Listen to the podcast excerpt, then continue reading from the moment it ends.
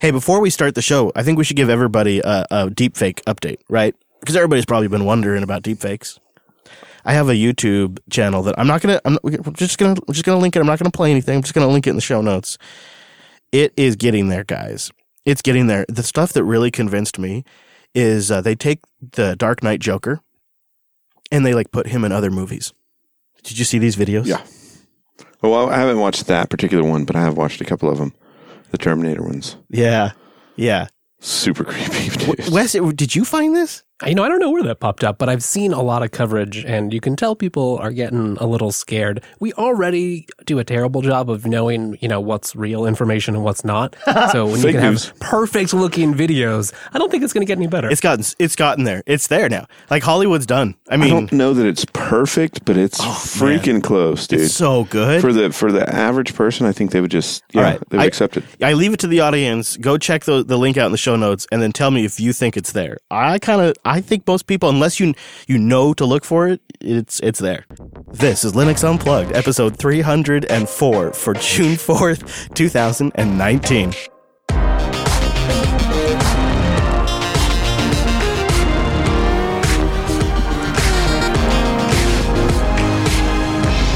Oh, hey there. Welcome in to your weekly Linux talk show, Linux Unplugged. My name is Chris. My name is Wes. Hello, Mr. Payne.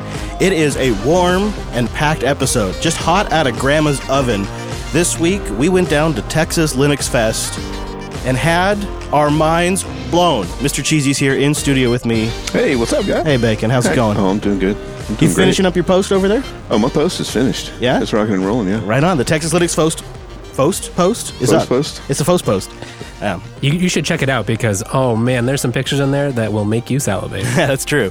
That's true. We're going to talk about that today, but also some community news, as well as a big congratulations to someone in the community, a bit of housekeeping, some picks. But before we can do any of that stuff, it is our duty to say a big holler to our virtual lug. Time appropriate greetings, Mumble Room. Hello, everyone. Hello. Hello. Hello. Hello. I like that. It was such an orderly yeah, room today. It was very, very orderly. I, I agree. Hello, Brent, Bruce, Byte, Lynn, and TechMav. Good to have you all in there, as well as uh, Rotten and Minimec up there in the staging, helping get people in, and C and Sylvia up there, and Sylvia up there in the old. How would you how would you say that one, Wes? Sylvia. I'm gonna say Sylvia. Siva Machina, Machina. Oh, look at you! You had to get all fancy with it, making me look bad now. That's what happens when you ask, okay? And you learn the lesson. Okay, all right. you just got served. I did, and he's right too. That's the worst part. You know, that's what happens when Wes uh, works late in the studio. You know, he gets he's, gets he was sassy, the- too. yeah he was there late last night, and he was in earlier today, Let's see. fixing things up for us. So that's what happens. Very good on you, Wes. All right. Well, what do you say? We get into some community news, guys. Stay a while and listen. There's quite a few things to talk about, but I don't know. This week, I I didn't really want to talk about most of them. To be honest with you, I just I don't know. I mean, the really good stuff we put in LAN this week, and the other stuff sort of just didn't really register with me as much. Did you feel the same way? Yeah, it's Yeah. kind of slow. Yeah.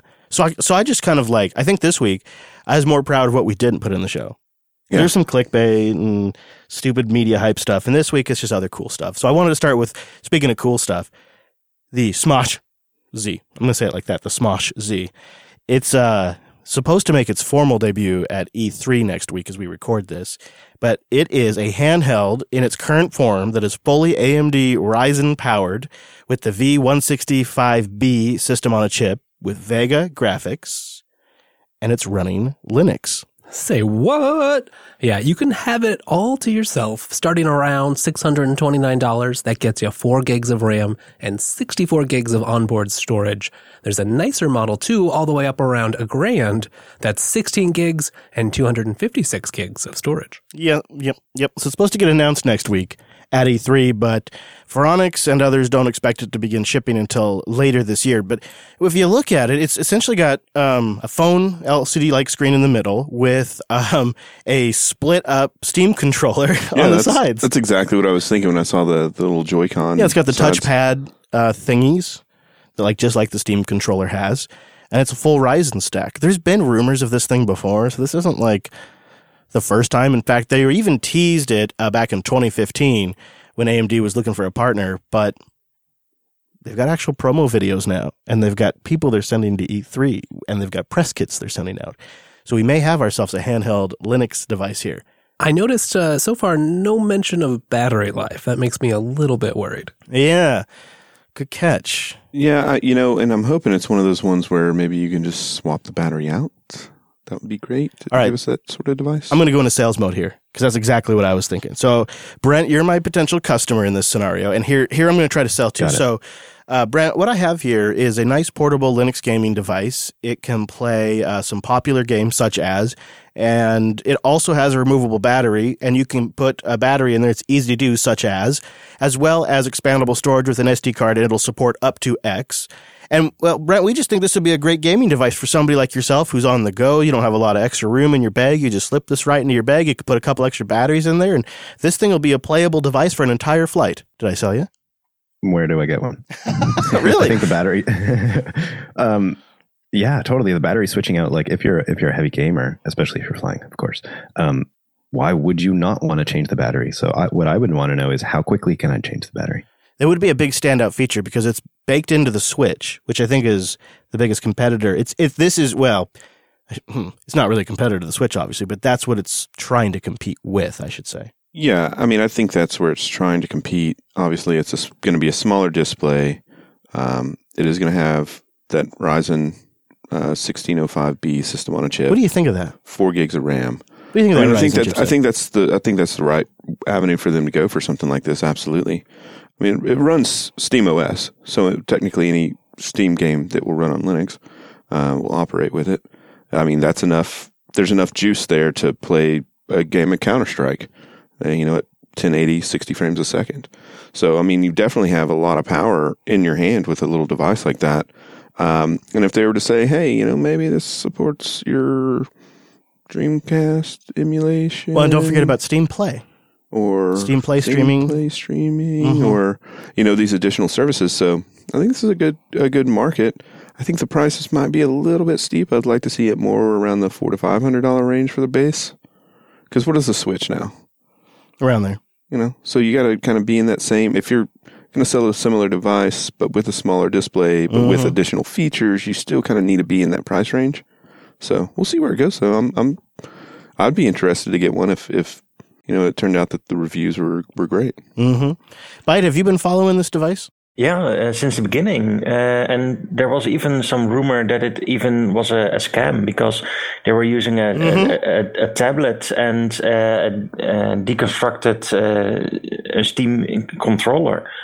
At that time, I uh, purchased the GPD Win, and that one was a blast for the, that time. But yeah, the Smach Z, that it, it finally came out, uh, or uh, coming out like how it's supposed to be. Yeah, it may be. It's not out yet. It may be still the rest of the year before we see it. Yeah. And by then we'll be. Will we be as impressed by the Ryzen chipset? I, I suppose it depends on what the what games they really push for it, what they try to sell it as. Well, I mean, with the with the large one at 16 gigs of RAM and 250 gigs of storage, Mm-hmm, mm-hmm. 16 gigs of RAM on a device like that.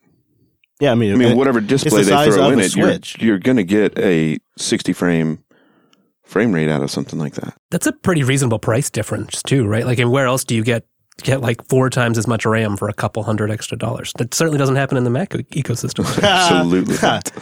I don't know though. What do you think, Wes, about the heat something like that's going to produce? It's got to get hot. yeah, that's a good question. Hot. I'm worried about the battery life, and um, is it is it going to ship? There's there's might actually ship in this title here for the story, in our, linked in our show notes, of course, and that's just never a good omen. When when you have to be hopeful as the journalist reporting on it, it doesn't leave me in a very hopeful spot. One of the stories that got me grumpy this week, and I don't really feel like talking about it much because we'll just it's wait and see. But this stuff that Chrome is doing with the ad blocking, um, they're making changes to their manifest list. We've talked about it in LAN, and uh, it's still up in the air. No final decisions have been made on this on this uh, thing that right now is people very upset about potentially really limiting the usefulness of ad blockers.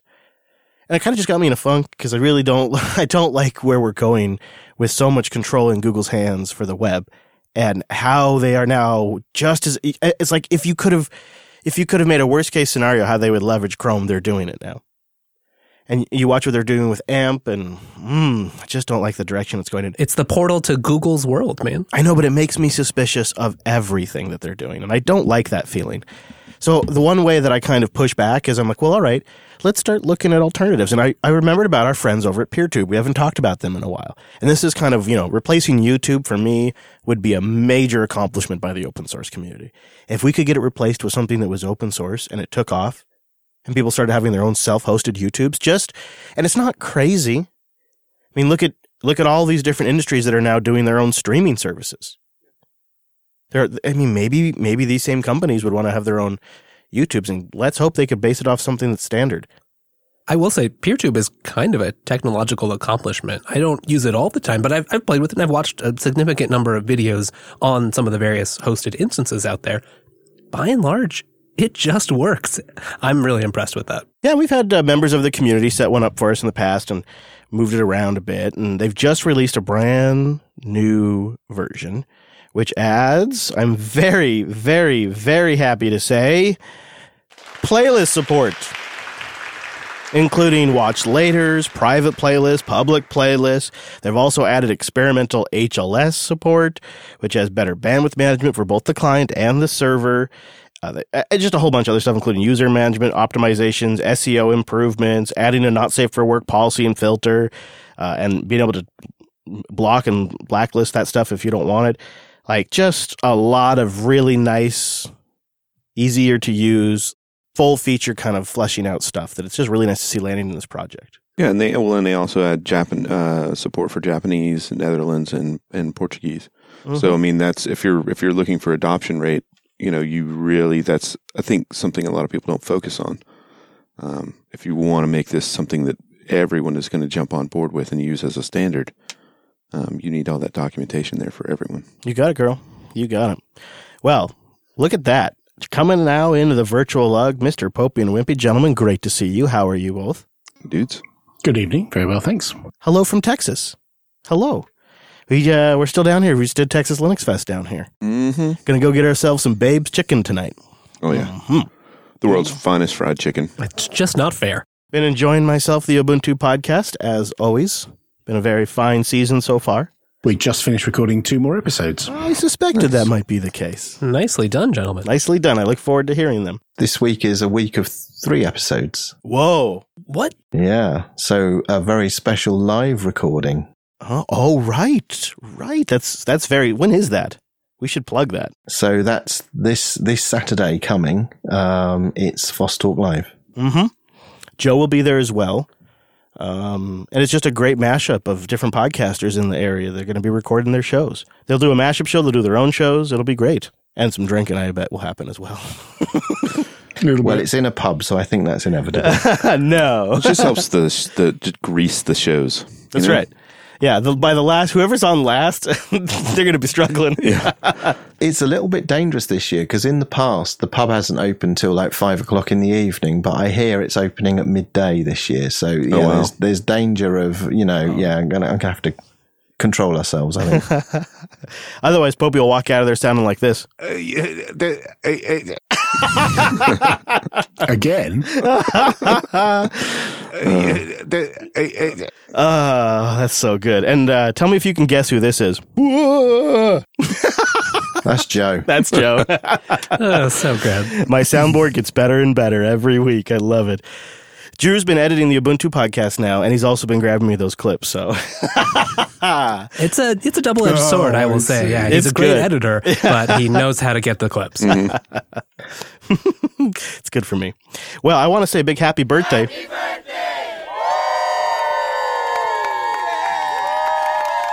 Phoronix turns 15 years old tomorrow as we record this. Awesome. Yeah, Michael Larabel has been uh, churning away at that now for 15 years and 11 years since the Phoronix test suite launched, which is a hell of a benchmark suite.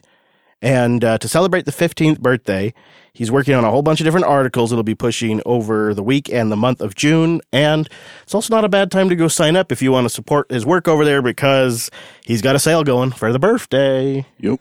That's good for him. 15 bucks for a year, dude. Yeah, it's a pretty good deal. I, I signed up already. Mm-hmm. That's a solid deal. It is a solid deal. At 15 years though, it just doesn't. 11 years for the test suite. I know. God, I'm so old. And I he, I, mean, he just hustles, right? Do you see the amount of stuff he publishes? Oh, every day, all basically day. every single day. Yeah, It's, it's exhausting to think about it, to be honest. Um, and it's so much more work than we can even understand because that's the thing about content creation. It's always way more work than you could know. and so I know that's true for him too, even though I'm not a writer. Um, this whole Texas Linux Fest, I got to be honest with you, has made me start to feel like maybe I'm becoming an old timer. Absolutely. You too? Absolutely. Yeah. Yeah, that's interesting. So I'll, I'll talk about that a little bit more as we get there. Um, cause yeah, that's been a thing.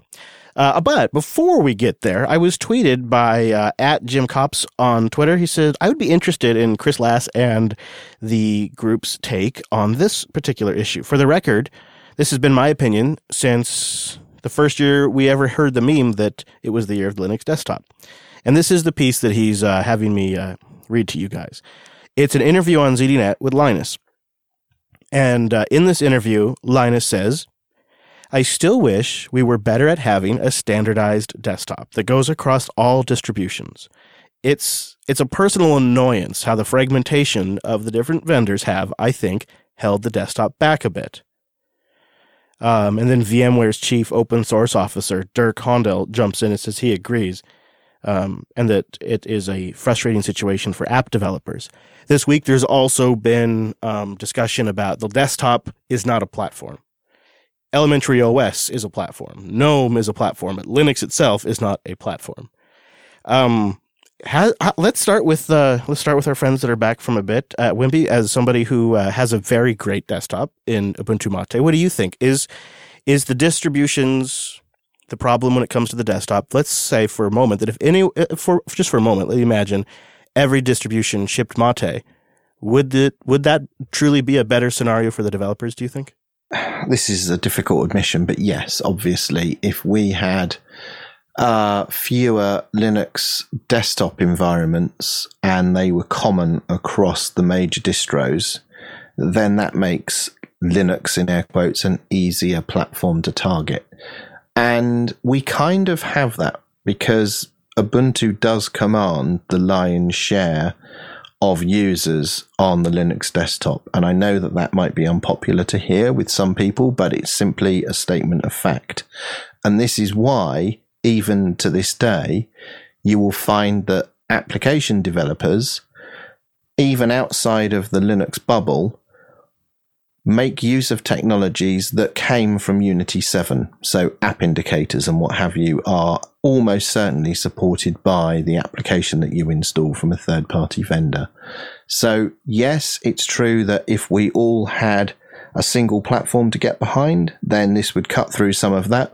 But then again, we have a dominant platform, and if everyone gets behind that, you get the same thing. So I want to take that part of your question and I want to bounce that to Popey here in a moment, but I want to follow up with you and say, so if that is true, then do you believe that the cost of having Ubuntu Mate and have it do its own thing is less expensive than the cost of uh, one less group having all of their effort behind a common desktop? Do you follow my question? Yeah, I do. And it, it, it's something I was reflecting on quite recently, actually. You know, I was asking myself, you know, am I actually helping or detracting from the greater good here? You know, by me, um, you know, having my own little project that services the needs of me and my friends and my family.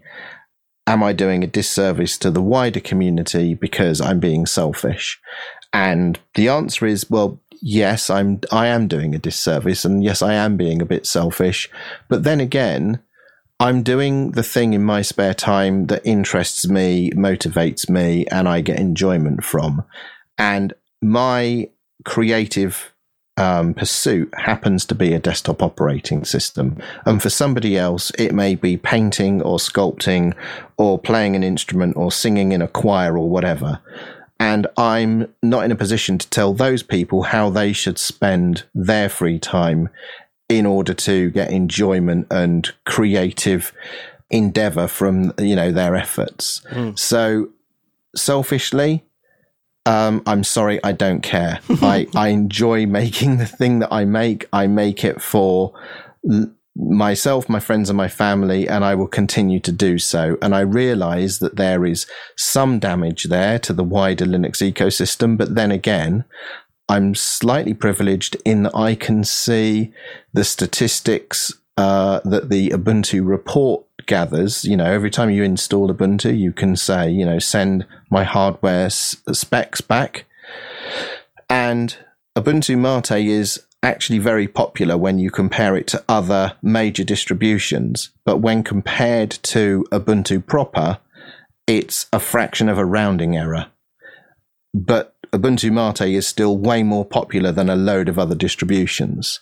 So I would say the the answer is there for us. It's get behind uh, the big player, which is Ubuntu, mm. um, and that solves your fragmentation problem. Target Ubuntu. All right, so let's go from there. And I would also add, just to your answer, um, more free software doesn't really hurt anybody. And uh, but Popey, is that almost the only solution? Is in a world where everybody is scratching their own itch and freestyling, and can it's an organic process of creating software where the strongest survive. Is the only way to really kind of dominate this market and set a standard just to be the huge obvious winner because you can make a free desktop standard, but it doesn't mean anybody's going to follow it. Somebody just has to set the standard by being, don't they? It's okay for there to be lots of different distros and it's okay for people to learn, you know, how to build a distro. I, I do uh, worry that people don't realize that the amount of effort that's required to create that. And then when they walk away, they leave people in limbo. I think that that is mm. a very real problem is, and those people then have to go and find a distro to be something really great and really amazing. If you just walk away from it, it, it can really waste the time of, you know, maybe 10 other people. I don't know. Right. Or more, yeah, yeah. Well put, well put. I think. I'm wondering though, like, how does this, how does this idea affect innovation in the desktop world for Linux? So, if we just stick to one base framework, whatever that is, one, one desktop environment, one style, how one do we, toolkit. how do we get to that minority report UI desktop that we all want to see, or how do we, you know, we we have to leave this open so that people can yeah. can take it and run with these tools and make this. I, I, you know, but I, I do agree. I do see, you know, yeah, building a distro, running it for a year, and then dropping it, and then leaving 500 people in limbo is, is definitely not the way to handle it. I, I think you touched on it though. I think that that point you make about the minority report desktop is a subtle point, but really important I don't know if you've um, watched the interview that Mark did with Swapnil recently, where he talked a bit about um, the Ubuntu desktop and desktop Linux in general. But Mark made the point that the Linux desktop has failed to succeed because we have broadly followed what Windows has been doing and been trying to reach feature parity with Windows. And what we haven't been doing is being bold and trying to create something distinctive and compelling that brings people to Linux because it is different and compelling and a step change in functionality. But we and we, we, we we made Unity, and I know this is unpopular opinion, but Unity was more successful that I, I, know people class Unity as a failure because we shut down the project, but it was more successful than any other desktop. There are still people, a million or more people using Unity every day. And that is incredibly successful. And the only reason it isn't more than a million or more is because we switched to GNOME. We drove everyone to switch to GNOME in in Ubuntu. So I think I think we did do some innovation there. And before Unity came mm-hmm. along, I don't think Dell sold a tremendous number of Linux laptops. And I, and I realized that they had a certain bit of innovation inside Dell, but once they got a really usable, user friendly desktop for users, they sold a, a truckload more of them. Yeah, I uh, here's my thoughts on it. Is every, everybody that writes about it in the sense of it's failed or it's never going to work. I want to have a I want to have a, like a little beer and I want to have like a little snack I don't want to be sitting at a table. I just want to say, I just want to say, slow down, child. Just slow down. Give it some time. See, it, we're really bad at this because uh, to us, you know, we we don't have we don't have a lot of time on this planet for one thing, and a lot of things are happening. We just it's over. It's come. It's gone. This stuff's going to be around longer than us. and and it'll just over time it will grow, it will change, it will adapt, it'll become what the people need. So uh, uh right now, the way we get it is through scale. That's that's that's the state we get today. We get standards by scale. That's why Google is bending the way the web operates now because they have scale with Chrome. Canonical has scale with Ubuntu desktop. So that's why a lot of vendors have to support Ubuntu if they want to ship for the desktop. That's why Steam works so well on Ubuntu. They have the scale to set the standard. Red Hat has scale on the server. Oh, Canonical also has scale on the server. There's certain things that just the market adopts. That's the best we're going to get right now. And it works. Um, so I guess there is a standard. It's just what the majority of people use. Um, and then we sit here and we fight about it all. oh, I guess we should probably move on. Um, I'll give Minimec the last word on it before we go. Minimec, what do you want to chime in with? Yeah, it is interesting to see like the development in Unity gave us global menu. And even though Ubuntu digged the global menu and the Unity desktop, you see that you have the Vala panel, for example, that gives the global menu possibility now for the Xfce desktop, and I think also for Mate. So things live on. And that's a cool thing, I think.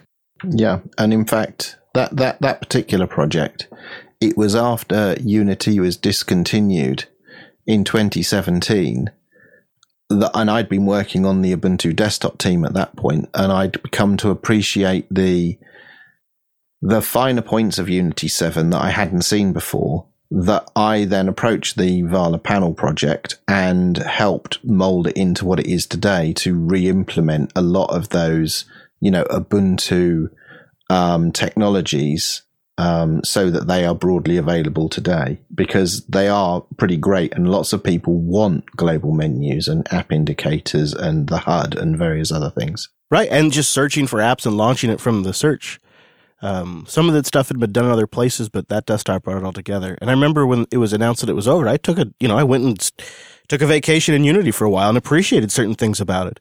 Um, but we have pulled a lot of the best elements forward, I think. Alrighty, sir. Well, before we get into the Texas Linux Fest stuff, we do just have a few items in housekeeping, some really good stuff this week. Number one, probably the most important. Do you remember how many seconds I said it was? Was it seven? 17? 17? Is that what sound it was? clip? Yeah, 17. It was 17 seconds. I'm positive it was 17 seconds. The best 17 seconds Look it up. from You Texas. Linux Fest. The be best 17. the best 17 seconds from Texas Linux Fest will be in the Friday stream. Um, hilarious moment happened. I happened to have my microphone going and we happened to catch it. Let's see, were you right? Yes, you were right. It is 17 seconds. You were right. I told you it was right, too. Uh, it was also um, one of the most expensive clips that I've ever gotten.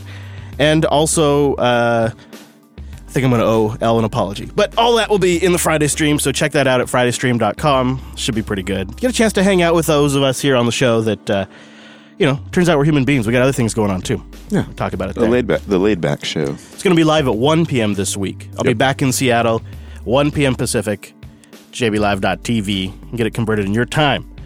Also, got a whole bunch of meetup stuff coming up very soon. This Friday in San Antonio, unofficial hacker family dinner, meetup.com slash Jupiter Broadcasting for details on that. Elle's going to be at B-Sides. Elle, you got anything you want to say about B-Sides? Maybe people can find you. Yeah, um, just look for the hair, as you always say. and it's going to be myself and Allie, so no matter who you find, you're going to find someone who knows me. There you go. Yeah, and the dinner details are at meetup.com slash Jupiter Broadcasting. Also coming up very soon is our next study group. Back to the basics. Linux Permissions 101. Join Alex and Al for an introduction to uh, Linux permissions. Not uh, not uh, Alex, ironic Badger Alex, but Alex from Rackspace. As we go over the basics of Linux permissions and other things. Meetup.com slash Jupiter Broadcasting for that. It will be Tuesday, June 11th. That's where you just chmod 777 everything, right? Yeah, dash R, sure. Yeah. Yeah, Okay, and put a cool. sudo in front of that so that way it works.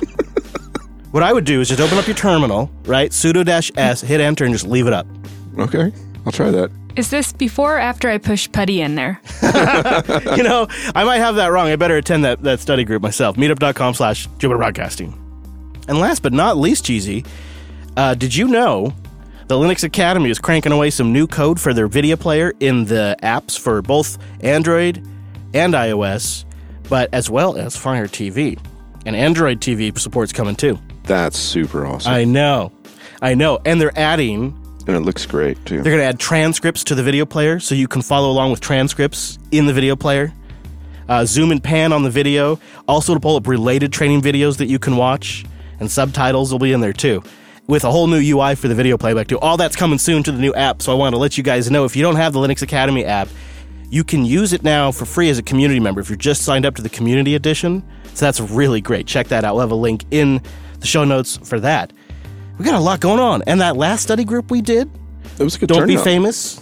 Learning's all about the Kubernetes. Securing your secu- Kubernetes. Your cluster. Kubernetes. Mm-hmm. That's up on the YouTube, youtube.com slash Jupiter Broadcasting. That's up and available for anybody now. And it's good too because honestly, that is a packed study group. So you're probably going to want, want to watch it a couple times. I know I did. Yeah. no kidding, right? The Kubernetes is thick, but uh, that was that was great. Hart really does a great job of just breaking it down. Yeah, absolutely. You know, somebody job. really understands it when they can explain it simply, right? And don't forget the notes are available on the GitHub. Boom! It's magic right there. That is some magic. Yeah, that's else. That's, that's something Elle's doing that's really cool. Is she's publishing the notes for the study groups so that way you guys can follow those along as well that's all good so and that github is meetup.com slash jupiter broadcasting that right there is a packed housekeeping we are cranking stuff out these days and so we just try to try to let you know about it in the most efficient way possible uh, without uh, without tying things down too much so we are down here in the very very warm texas it's um it's 83 degrees in the studio right now as we record. How you feeling, buddy? I'm feeling I'm feeling good. I think if you keep I'm I'm literally I'd have no it. shoes. You stop and I'm it. one I have one sock on. Cheese is taking one article of clothing off every time I complain about the heat. We're going to need special music for that. It's, it's brutal in here. I mean, there's no lie. It is brutal in here once Yeah. the door's closed. yeah, yeah. All right, well, so let's talk about Texas Linux Fest. It's the little conference that could, and um, Elle is a volunteer there, so just full disclosure there. We do have an insider on the team, so we may be biased, but we've we've gone we've gone before. We think it's pretty great, and I want to start with the most important part, and that's the meetup, the dinner. It's meetup time. We're at the Hard Eight, standing next to the smoker right now. I'd say it's about 120 degrees or so here, uh, and the room is filled with smoke. You walk in, and it's nothing but smoke. It's going to be a good meetup. I think. I think this whole aisle of people now is us too. I think we've basically taken over the restaurant. Yeah. Yeah, we had about three or four tables at least. People were slamming down some good food and some new friends, some old friends.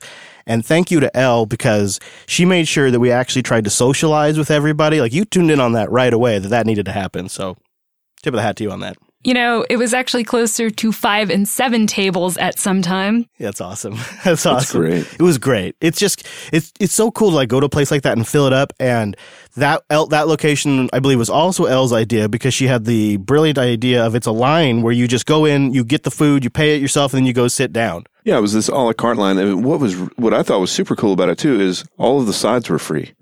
So like if you wanted the mac, uh, did they tell you that? No, No, they did not tell me that. Maybe they're just free for cheese. He's got that smile, you know. yeah, maybe dude. they were. Maybe they just like maybe you. They were. I was a sweetie. Yeah, I don't think they were free cheese. I think you may have stolen signs.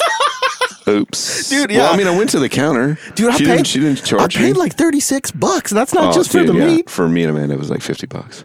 Oh yeah, yeah. But you know, I mean, it's, It was. It was solid. I had I had to try the mac and cheese. I had to try the the brisket was solid. The Yeah. ribs were okay. the ribs are all right. Yeah. The sausage was okay. I didn't get any sausage, but I did get uh, bacon wrapped jalapenos. I I have a six word review of Dallas barbecue. It's good. It's not Austin. It's good. Yeah. It's okay. Maybe that's an eight word review. That's how I would. Yeah, I that was, was- I was, about- I was about about to it. say. I think you're going over six words, bro. okay, so anyways, let's talk about the actual event. Um, and um, we had a good time. We just probably partied a little too hardy uh, that night, and we woke up the next day, which was Saturday. The first day was Friday, which is kind of slow, usually is on these conferences. Go to the meetup.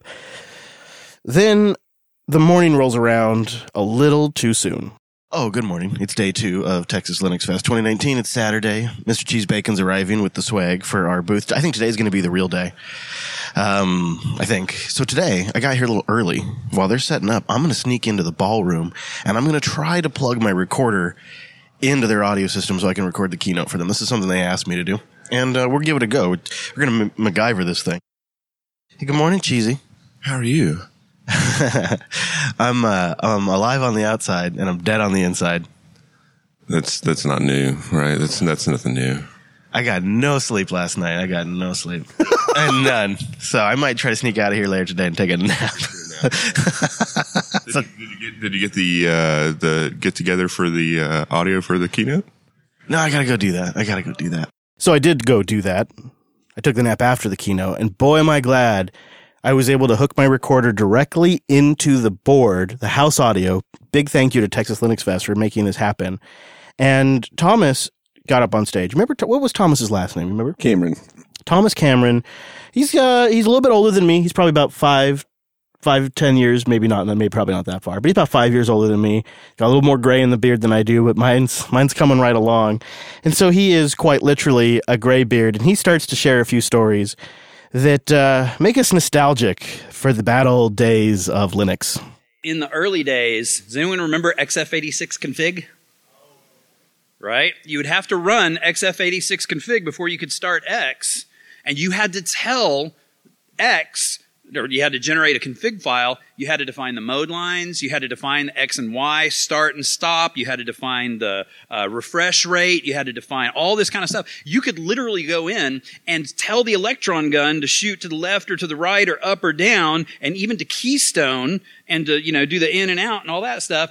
And if you didn't pay attention to the warnings, you could get a 14 inch monitor that said it was good for 800 by 600 and go, I wonder if it'll do 1024 by 768. And XF86 config would go, yeah, sure, let's try it. Click, start X. oh, crap! Yeah, it was rough. he also talked about WIN modems and all the other things we had to battle and how hard it was to find other community members to connect with. How many folks remember using uh, claws? Yeah. Uh, Sylpheed. For those of you who are younger than my IT career, these are old open source tools that we used to access Usenet. Usenet was sort of like a precursor to um, uh, bulletin boards, I guess, or mailing lists. But uh, but so you would you would use Usenet and you could post questions and people would reply. And the thing that was amazing was I would see people replying whose names I saw scrolling by as the kernel booted. That was pretty amazing that the people who were helping were literally the folks who were writing the code. And they were willing to help. And Usenet is where I started to understand what open source was really about. And he had a couple of messages that were pretty on the nose for an old timer to make about today.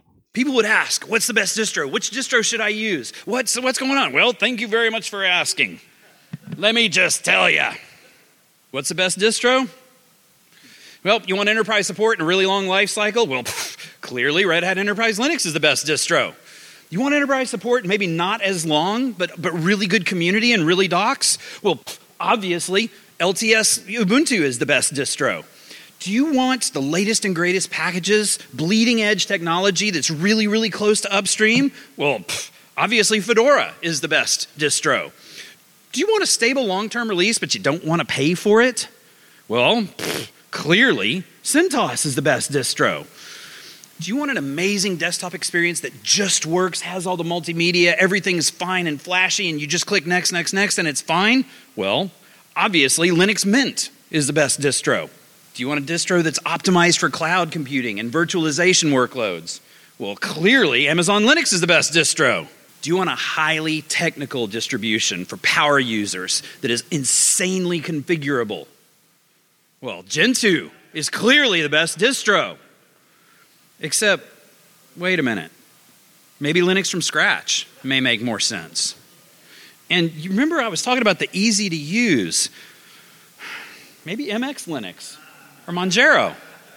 Maybe that might, hmm. You know what? Folks, adopting a distro like a religion is stupid. I've been guilty. I'm not saying I'm not stupid, I'm saying I've gotten enough scars that I don't do that anymore. Try a bunch of them. Force yourself to learn them. Put whatever, put Ubuntu on your machine exclusively. Don't dual boot. Put it on and force yourself to live with it for a month or two. Then change over to Slackware. Then change over to CentOS. Then change over to Arch. Then change. Learn.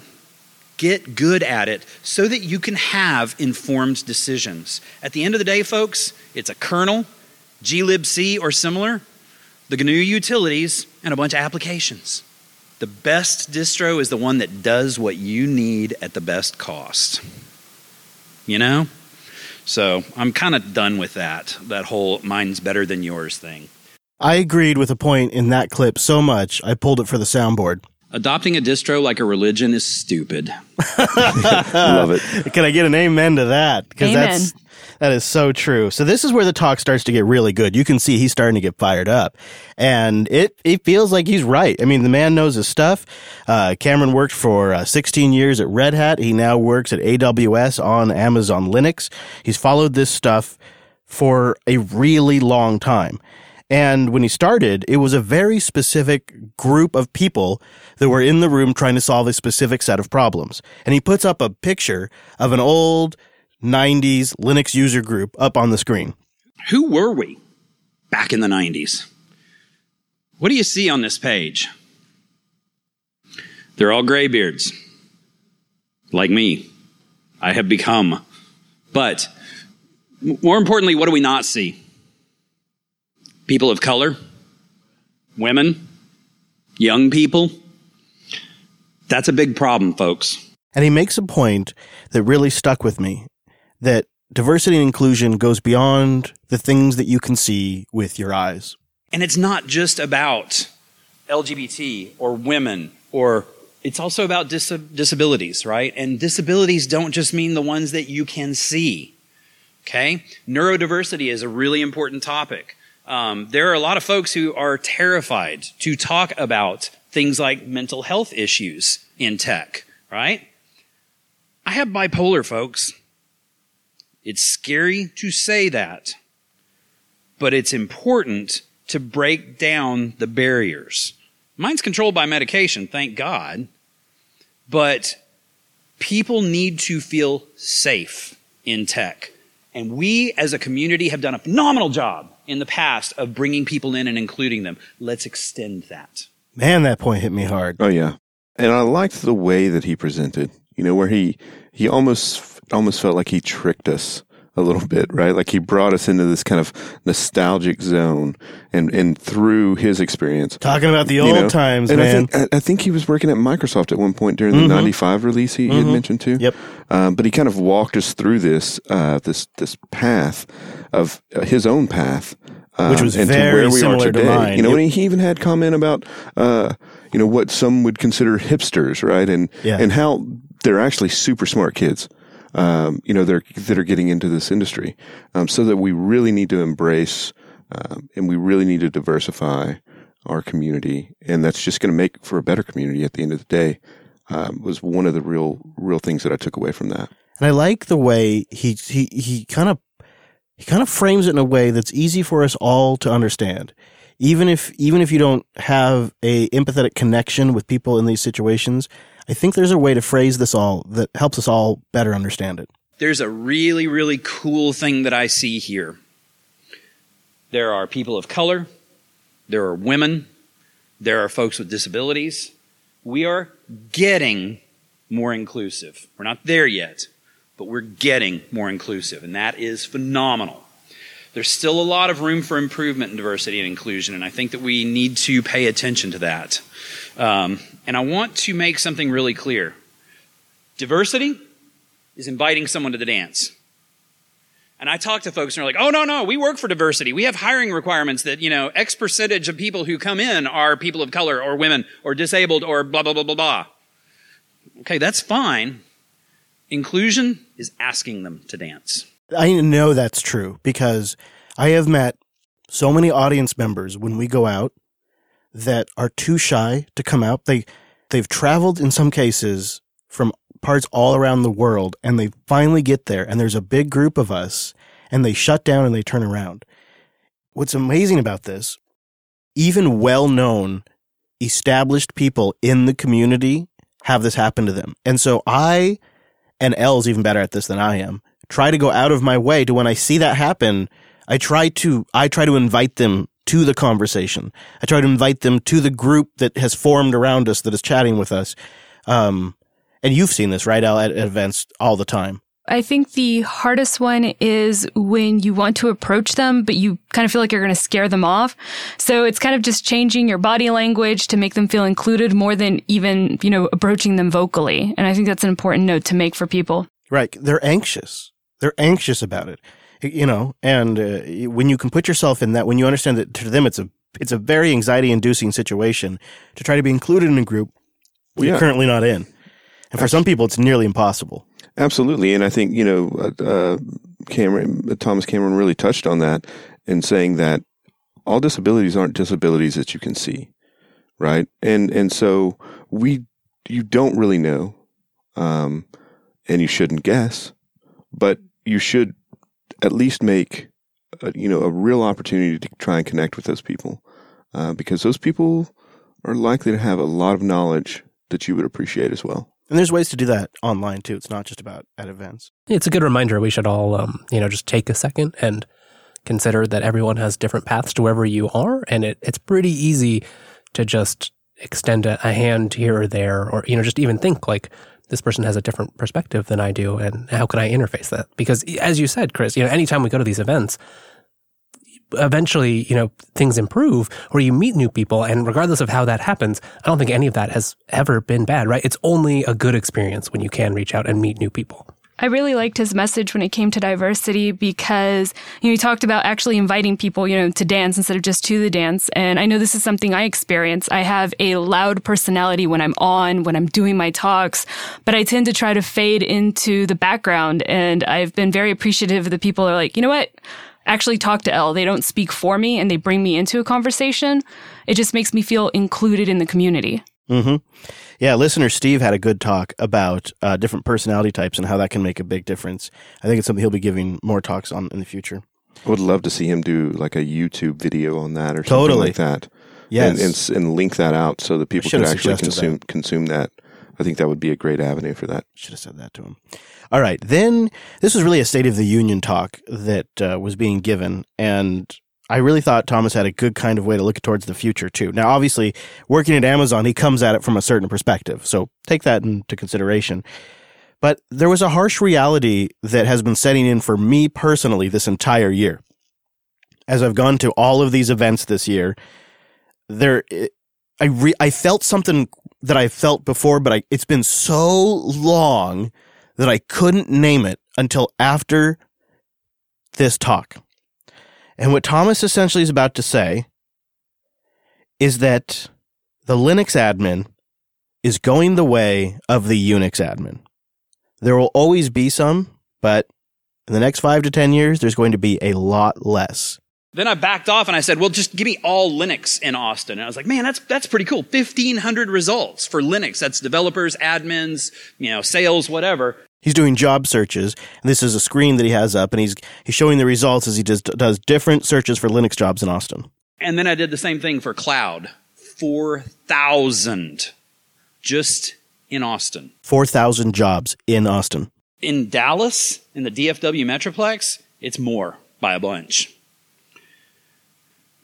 Employers expect cloud competency.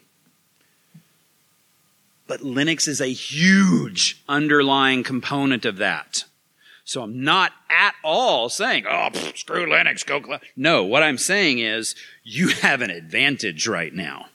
Um, but you need to understand all the things that Linux does, sort of architecturally, right? You need to actually understand networking because cloud is very much about networking, setting up virtual private clouds and, you know, subnets and things like that.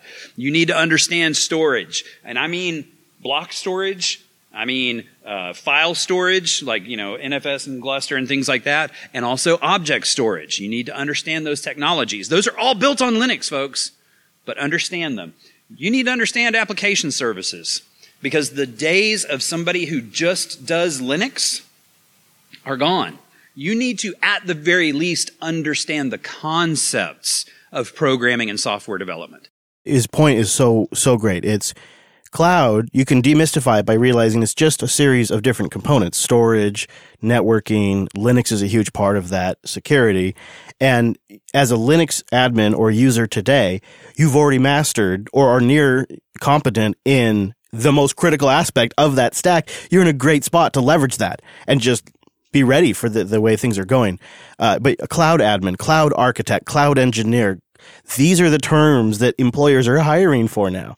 And it's mind blowing to me because I realized I am witnessing another industry transition like it, like, like I saw from Unix to NT and Linux and from Windows servers to Linux servers. I'm now seeing well, essentially services, hosted services, either as people roll their own or they use a commercial cloud provider. Something else he talked about in that slide is he showed how many data centers companies are building has just significantly dropped over the years. Yep, and I think that that's you know that's one of those um, topics that might be hard and might be unbelievable to some people.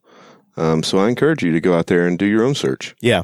Now, we did capture that audio of this talk, and uh, Mike, Linux Academy training architect, captured some video of it. He mashed those up. So we have the audio from the house system and the video from his camera. And we're going to get that over to Carl at Texas Linux Fest. When they have that posted online, we will retroactively update our show notes with a link to that so you can watch the entire talk because that should be out soon. Yeah. And you really absolutely good. should watch that talk. El, I think you and I thought it was one of the better talks we'd seen in years. I think right when it was done, I looked over at you and went, that is the talk I've always wanted to be able to give. I actually remember you saying that exact thing, El. Mm-hmm. I went up to him and I said, "How many times have you given this talk?" That was just it was just incredible. Mm-hmm. It's the first time I ever given it. Solid. I finished it this morning. He was just and so it, passionate about that. Well, stuff. and it should be said too that that Carl Carl George there in the in the IRC and in uh, in the Jupiter Broadcasting world, he actually helped like throw that together. I think five days oh, before yeah. or something. Oh, like that's the thing about and well, it, it, just it, it, was you wouldn't have known. That's the thing about Texas Linux Fest. In fact, no, I had like a full month. guys like Carl and and folks like uh, well everybody that volunteers like El everybody that participates makes it possible. I mean they're all volunteers. Yeah. And that's I, I want to this is my last clip. This was our our final thoughts as all of the booths were being teared down as we watched Chaz from Linux Academy do all the hard work. I fired up the microphone and captured my final thoughts of the event. Here we are at the end of Texas Linux Fest, the plucky little Linux conference that could I think it's kind of like your favorite distro that's not doing super good, but you still love it. And you want other people to try it out because they've done something that's kind of nice and different than the other distributions. That's Texas Linux Fest. And as a Linux user, something about that draws me in. Day two, you know, now that we're at the end, like literally everything's all packed up and we're just clearing out, I would just say day two, I think, was really kind of hopping compared to day one. All the talks you really wanted to see were on Saturday. Sometimes a little jammed together. But uh, I think we've, I think that sort of motivated us to have conversations in the future about how to make this stuff more generally available for people. So that's nice. And it was always good to see people make friends. Yeah. Alex, this was uh, your second Texas Linux Fest. You and I both went to the one in Austin last year. Did you have some time to reflect on this? Any any thoughts about this year's uh, fest? It was great. I, I, I really enjoyed the new venue. Uh, although the barbecue was, you know, a couple of notches down, the actual conference itself was great. Um, I gave a talk for only the second time ever in public, so that was scary, and it was uh, cool to, you know, talk with lots of other people about home automation stuff. Kind of agree with your assessment. It's the plucky little li- Linux conference that can, though.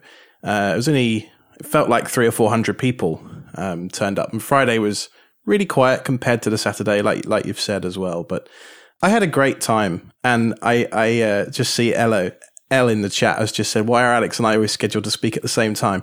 I know. I'd love to go and hear Elle speak. And by the way, if you ever get a chance, she is a fantastic speaker. Yeah, Elle, you packed the room. You you crushed it with the Confessions of a Sysadmin talk this year. How did you feel like the conference went from your perspective? You know, this is my third year to be involved, and it's always the hardest conference for me because it's it is smaller than all the other ones that I attend. But you know, you go to a conference and you look at the schedule and you're like, oh, there's one talk here, another talk here. I'll do the hallway track. This is three or four talks that I want to be at at every single time. So I never feel like there's enough of me to go around. And sometimes I really wish people wouldn't show up to my talk because I could sneak away and go to somebody else's. if nobody makes it, I'm going to sneak out. the quality of speakers, I, I, don't know. I'm not involved in that process, but they do an amazing job of getting a diverse, diverse variety of topics when it comes to not just Linux, but just the open source community as a whole. Mm-hmm. Yeah, something they did that's a little different seen it a couple other places, but I like their take on it. They had a few workshop talks that were specific, longer talks that had follow along components. And the one that I went to was from Ansible Basics to uh, Brilliance. And there was a spot where the speaker just sort of stops and said, "All right, here's where you get the VM. Here's the instructions. It'll take ten minutes and go get going." Carl, what was the uh, overall like takeaway from the team? Is it did you guys break even at least? And do you have a total number on attendees? Yes, sir. We had uh, 274 total attendees. Uh, we finished just in the black as far as the financial side of it. Uh, so we'll have you know just a little bit of spare change to get started with next year, and uh, hopefully we can get those attendance numbers up, and we can bring in more speakers and more sponsors, and uh, have a little more options. Yeah, we'll see. Um, there'll be something lost though. I mean, it'll be good overall for the health of the conference, but around 274, while that sounds like a big number, it makes it so that you basically kind of bump into the same people a couple of times. If you go to both days, by day two, you've seen some of the same faces, and everybody is notably a little bit more chill, a little more comfortable with everybody because we've seen each other already. We've been around, we've been in the same room a few times. Well, I think that opens up time to where if you see someone standing in the hallway that and you were in their track the day before, that you can go up and talk to them, and maybe you didn't get that one little piece, or or you're curious about the next step. Um, it's a little more approachable. You know, people are a little more approachable there mm-hmm. uh, when it's just you know not buzzing as heavily. For me, that's the biggest comparison between something like Linux Fest Northwest and Texas is that like you say, you know, a smaller group, you end up seeing the same people two or three times, which sometimes, I mean, I struggle with names at the best of times. Sometimes that, that's a good thing because you can end up saying, Oh, did you see this? You know, one of these three or four talks that's going on and you can actually have a proper hallway track. And yeah. the community down in Texas, there was a, a JB telegram group for JB Texas and, uh, there's a really great bunch of guys in there and, uh, lifelong friends made, I think. That is true. Yeah, that, I mean, I that is true. Fourteen of us yeah. went to lunch together on fifteen. Saturday. Yeah, fifteen of 15? us, and um, way more at the meetup. But it's beyond that. It's you know, like every year, I look forward to seeing Carl now. Oh, yeah. it's like it's like you really do create. Yeah. It's true, man. It's like well, he also he also brings solid jerky. He, he does always. Carl have really has good, the best meat sausage. Yeah, he does bring really good sausage. uh, what can I say, man? I'm food motivated. I think the community is irreplaceable. The people that go to these events are great. They're sometimes a little awkward, you know, they have their individual challenges, but it sort of all gets normalized out because everybody's a unique flower at this kind of thing, including me. And um I, and everybody just sort of looks past all that stuff. Everybody's accepted and um you know, if you want, you, you, it's so easy. If you want to, if you want to be by yourself and not talk to anybody, you can do that. If you feel like just randomly going out with a group of people to a big old lunch and walking around town, you can do that too. And um, I hope whatever, wherever the conference goes, I hope that always stays. Absolutely, that's my favorite part about it. Oh, it was a good one, Wes. I missed having you there. But you know how great the community is. You've gone to plenty of these events now. You know how great everybody is. Yeah, absolutely. I, you know, I liked what Alex said because sometimes you meet people and you learn their names and become long friends, but you also just have at those small conferences people you run into as you go to the same couple of talks, and it's just sort of impromptu conference buddies because everyone you're with is motivated by, if not the same thing, similar things, and there's just this sort of default friendliness that I think Thomas's whole talk is just saying we can take that to the next level. That's exactly it. We've got we've all got common interests, and that is a great way to start conversation, to start inviting people to the dance because we've got the same common interests. Yep. All right, there you go. That's our report from Texas Linux Fest.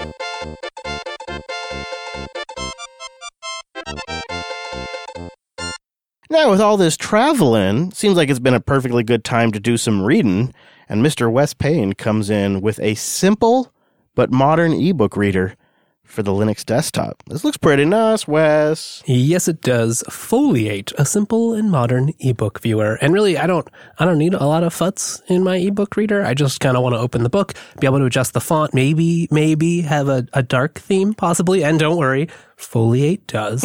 Best of all, it's pretty easy to install because, hey, it's on Flatpak. So I got it installed right here on the studio machine as we were doing the show. Now, it, it's you may not like it because it does leverage some interesting open source, notably e, EPUB.js, which is a JavaScript library for handling EPUB readers, which means they didn't have to re-implement the whole thing. They're just using GTK WebKit to roll GNOME style Electron app Lite.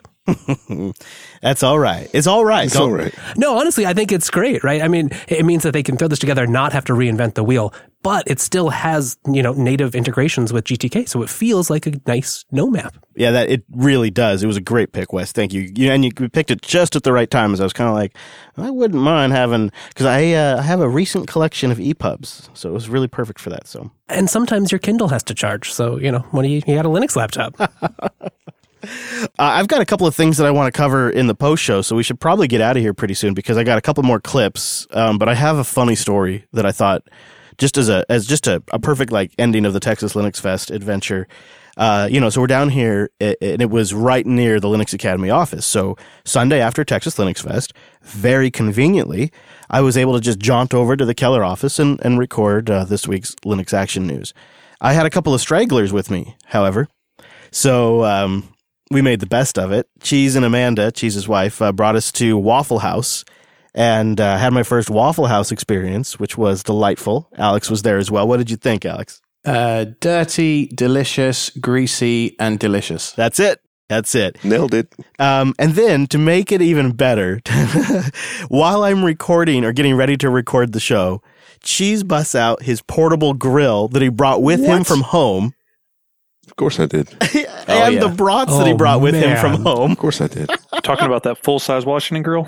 yeah, yeah. Exactly, Carl. It was a full size. It's like a little grill. Coleman grill, and uh, he uh, cooked us up some brats while I recorded uh, Linux Action News in the Linux Academy parking lot. Yeah, I don't think I don't think Anthony knows about that. I hadn't mentioned it yet. Yeah. No. I mean, I cleaned up after myself and stuff. yeah, you did. The office might have smelled, uh, at least the common area might have smelled like Delicious. smoked meats Yeah, on Monday morning. yeah. I wonder if we could had a meat counter on the Texas episode. How many we'd have? Oh man, Oh, dude. I gotta, I gotta eat a salad. That's that's what I. All right, well. That'll be it for the official show. We got a couple things in the post show that I want to play for you, but if you're getting out of here, I just got a couple of bits of advice, some pro tips for you. Go to linuxunplug.com. You can go to slash 304 for this episode or any of the episodes in the past, slash subscribe for all the ways to get links, and slash contact to leave us your thoughts, comments, and things like that. And then you can catch the live. You can catch this show live on Tuesdays over at jblive.tv. Thanks so much for joining us. See you back here next Tuesday.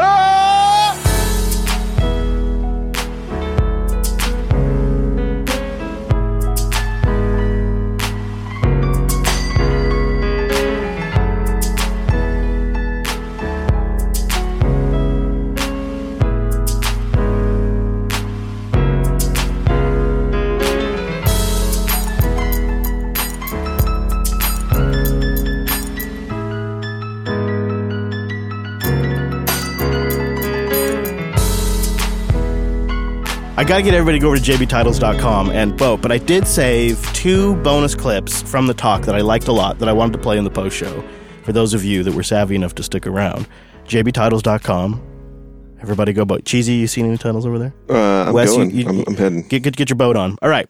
So I thought this one this one uh, was a fun story. This was the moment where uh, Thomas realized, screw this Windows NT crap. I'm get, I'm leaving Microsoft and I'm switching to Red Hat. This is the moment. So, uh, playing around with Linux, you know, one of the things that actually blew me away, that made me convinced that, that maybe Tim was right, was, and it's silly, Echo 1 greater than slash proc slash sys slash net slash IPv4 slash IP underscore forward.